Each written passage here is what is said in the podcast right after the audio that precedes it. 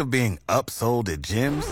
My guy, you're currently a base member? For $90 more, I can upgrade you to our Shred membership. For 130 more, you'll be a Swole member. And for just $300 more, you'll reach Sweat Platinum. At Planet Fitness, you'll get energy without the upsell. Never pushy, always free fitness training and equipment for every workout. It's fitness that fits your budget.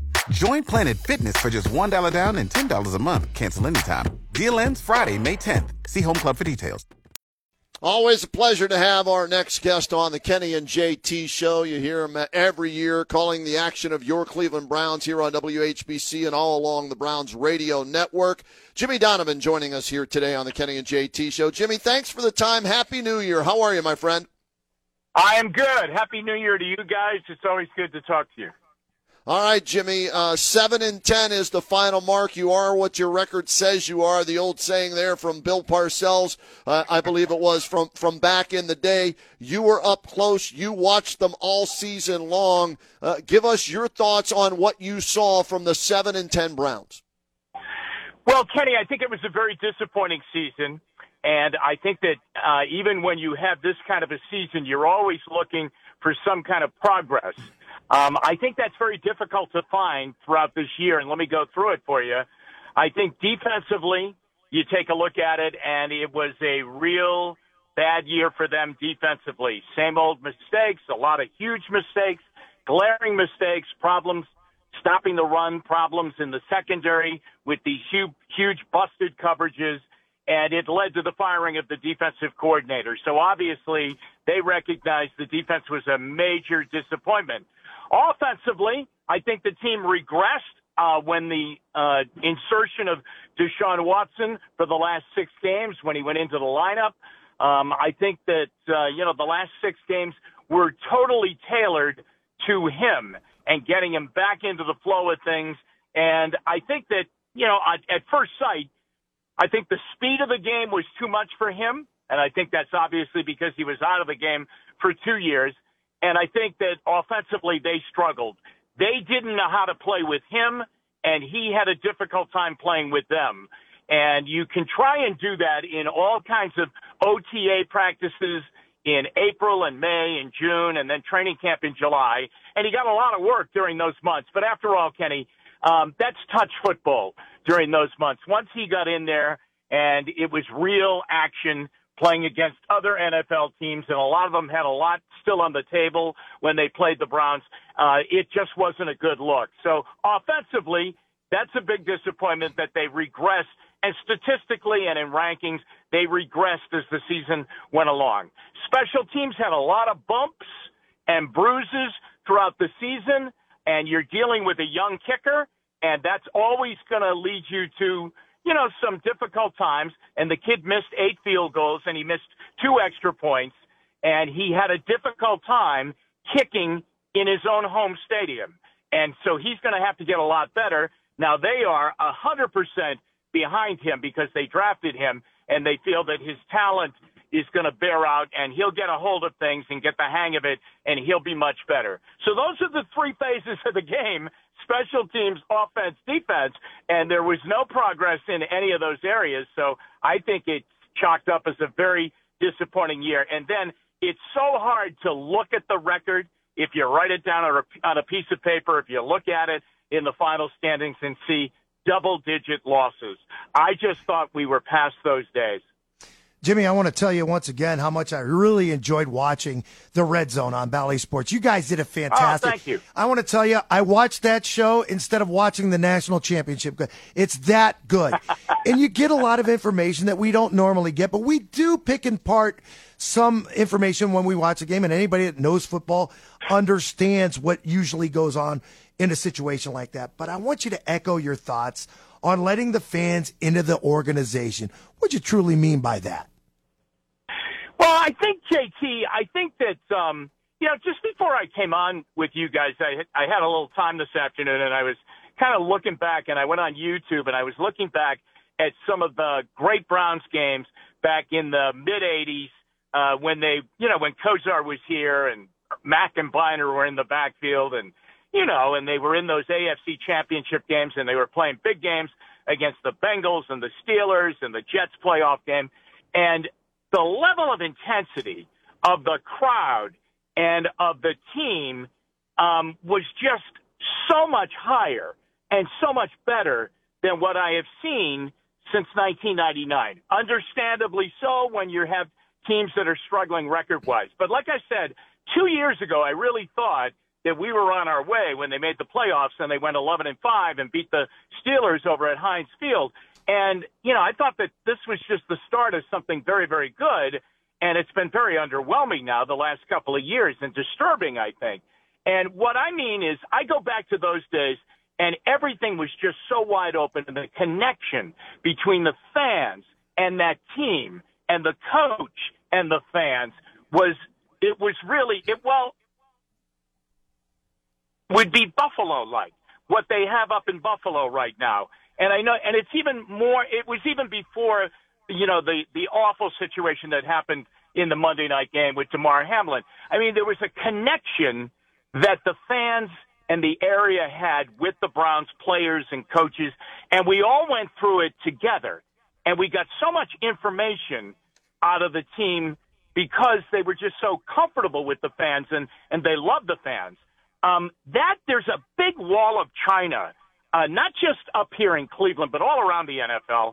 And, and I think that when you have a, a special area like Northeast Ohio and the history of the Browns and what has made the history of the Browns great, a lot of it is the dedication and the love of the fans for the team, no matter how they play on the field. When you keep stiff arming them away and not telling them, you know, what's going on, what's really going on, what are you going to do about it? When it's just, when you're just meeting once a year with the media and the fans, you know, hold on to that 30 minute press conference.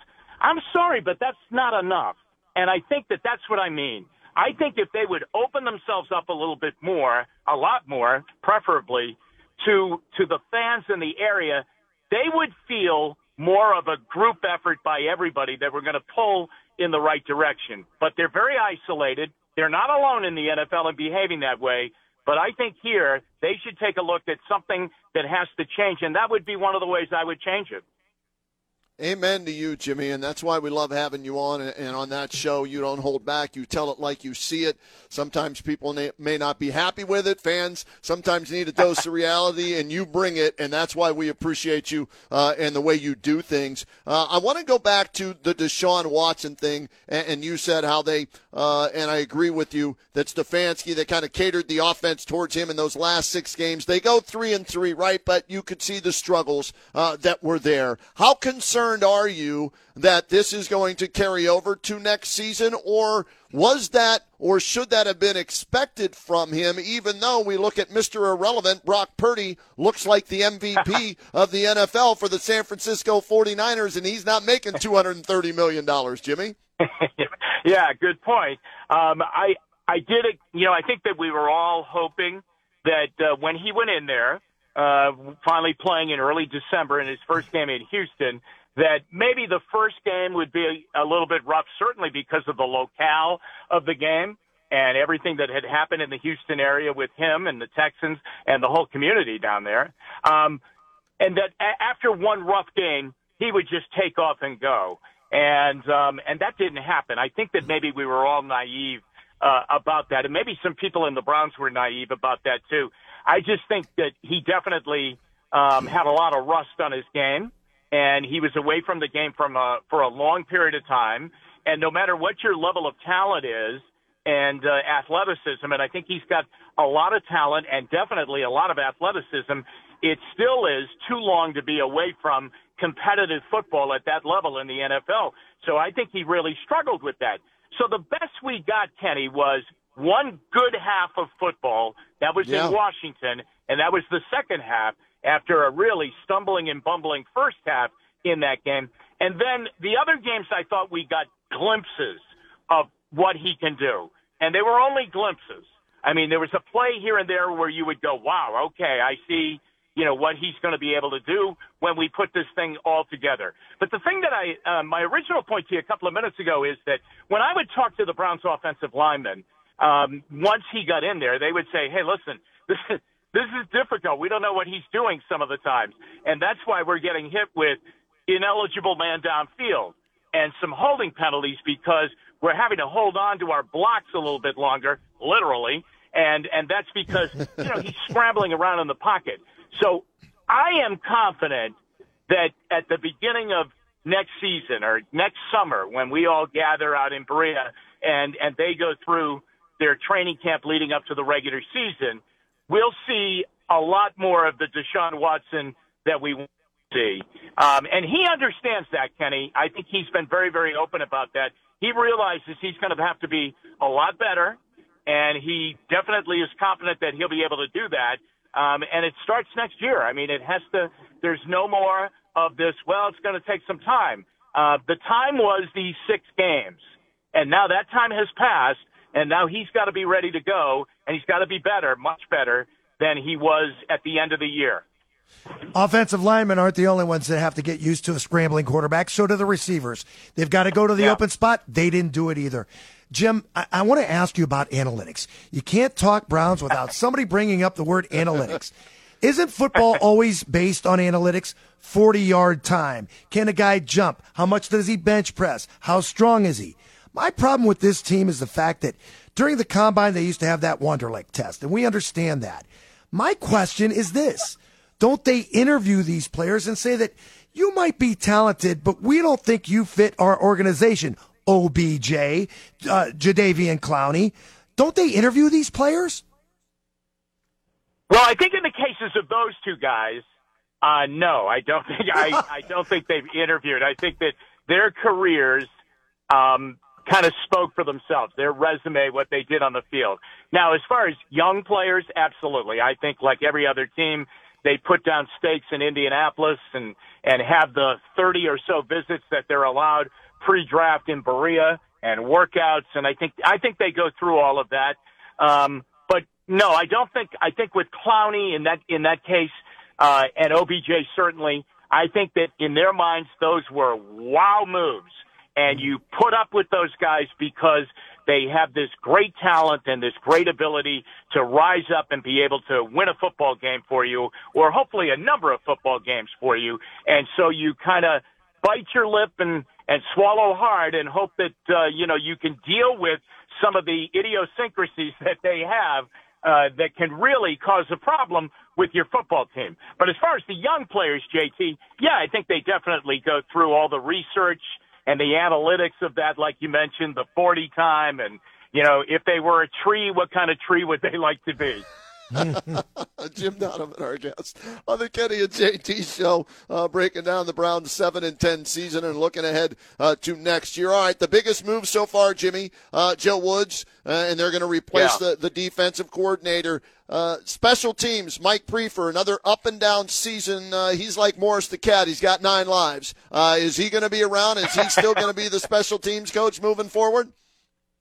You know, Kenny, I think so because I think it would have been done already. Okay. I don't think that that would be fair to Mike Priefer um, if you were letting him, you know, hang in the breeze here. I mean, now we're a couple of days, we're three days separated from, you know, the bus getting off the buses from Pittsburgh on Sunday evening. Um, and they did the, the Joe Woods thing was done Sunday evening and then announced uh, Monday morning. So I think so. I think they felt that near the end of the year, um, and maybe even a little bit before that, I think they felt they got they improved on special teams. Like I said, now the young kicker is uh, that's going to be a project. I mean, I know everybody was wowed by you know what he did on Instagram and on YouTube in the pre games, but it was very different. You know, kicking at First Energy Stadium uh, when it really mattered and mattered and when the weather was what it was down there and what the winds were down there. So I think they understood that, that he was dealing with a young kicker. I think they felt that their return game improved. The kid Jerome Ford did a good job returning kickoffs. And the other thing I will say this, and I don't think Mike has used this as an excuse at all, but their return game really got just uh, torpedoed in training camp when the guy they brought in to be their return guy and quite possibly a slot receiver in their offense, Jakeem Grant, went down pretty early in training camp with that Achilles tendon tear, and so he was lost for the year. And I think that they were, you know, betting that their their return game and their overall look special teams was going to be much better with him spearheading that. So because of all that, I think that Mike Priefer will be back.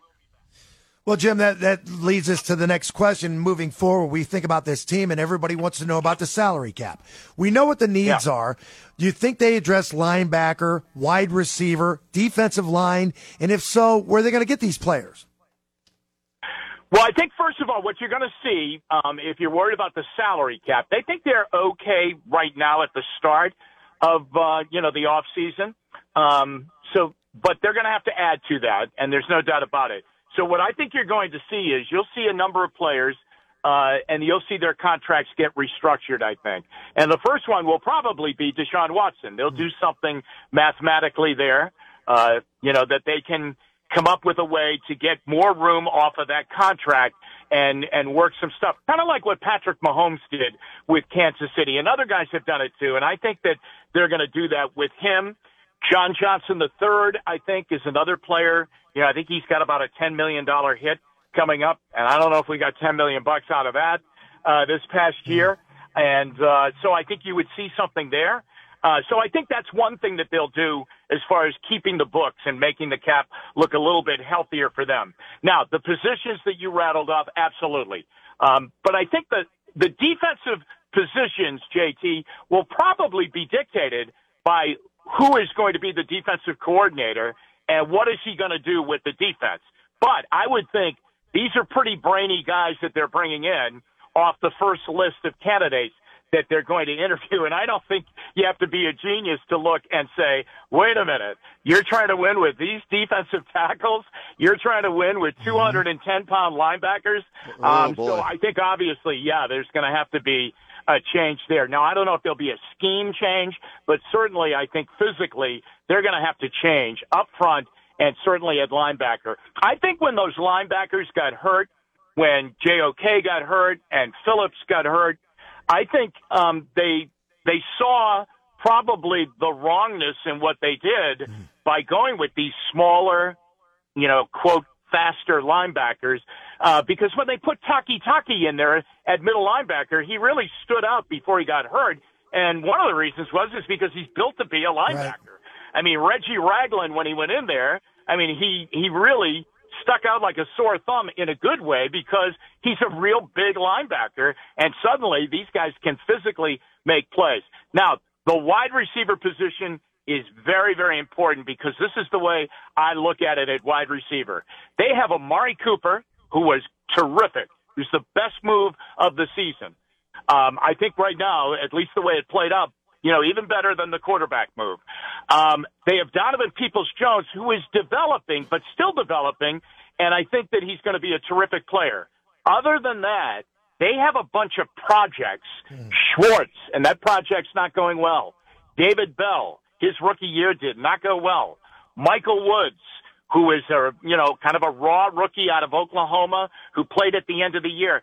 They are one, at least one receiver shy in their passing package. And I'm sure Deshaun Watson has, if he hasn't already, he certainly will when he meets and has these meetings with Kevin Stefanski and says, "Hey, you got to get me another receiver." Mm-hmm. And I would, I would endorse that when he does that. So uh, those three areas, JT, no doubt about it. It's not a mystery. That's got to be on the shopping list right away. Jim, there are five vacancies that we know of as head coaching candidates or jobs in the NFL right now. Those head coaches yeah. are probably going to come in. They're going to bring in their own coordinators. Today, the Browns mm-hmm. interviewed Jim Schwartz. Jim Schwartz got a Super Bowl under his belt. He won one in, I believe, Super Bowl 52 with the Eagles. They're not allowed to interview anyone that's still alive in the playoffs that we know of. How imperative, how quickly should the Browns make a decision on defensive coordinator? Well, I think pretty quick. I really do. I, and for you know the exact reason you're talking about because it will get chaotic once these other teams that need a head coach start to hire those guys and fill out staffs.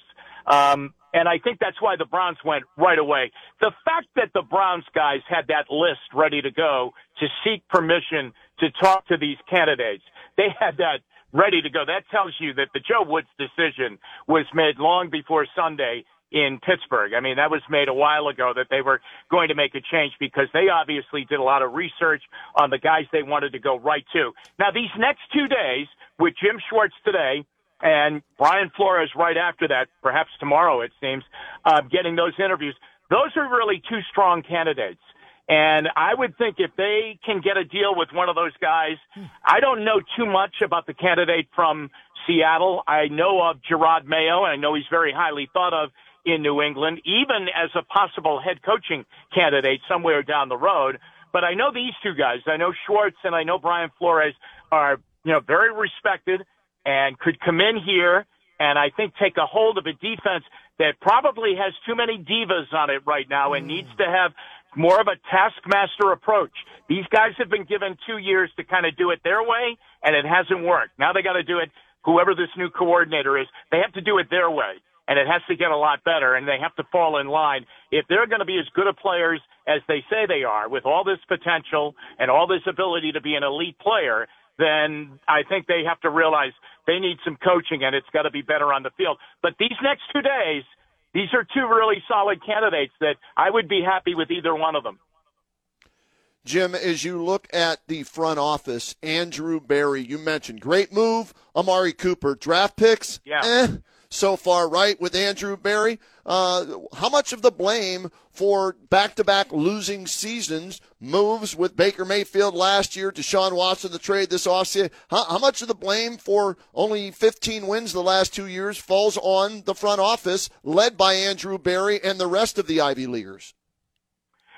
um, yeah, uh, I think that. Uh, well, it has to, Kenny. I mean, it has to. Um, and I think next year becomes a very, very critical year for all of them in the front office. I mean, for all of them. I mean, the the the shine of making the playoffs a couple of years ago in that magical year for them, you know, that has dulled now. Um, you know, it's kind of gone. I mean, that's that's a distant memory. And these last two years have been very, very difficult to figure out.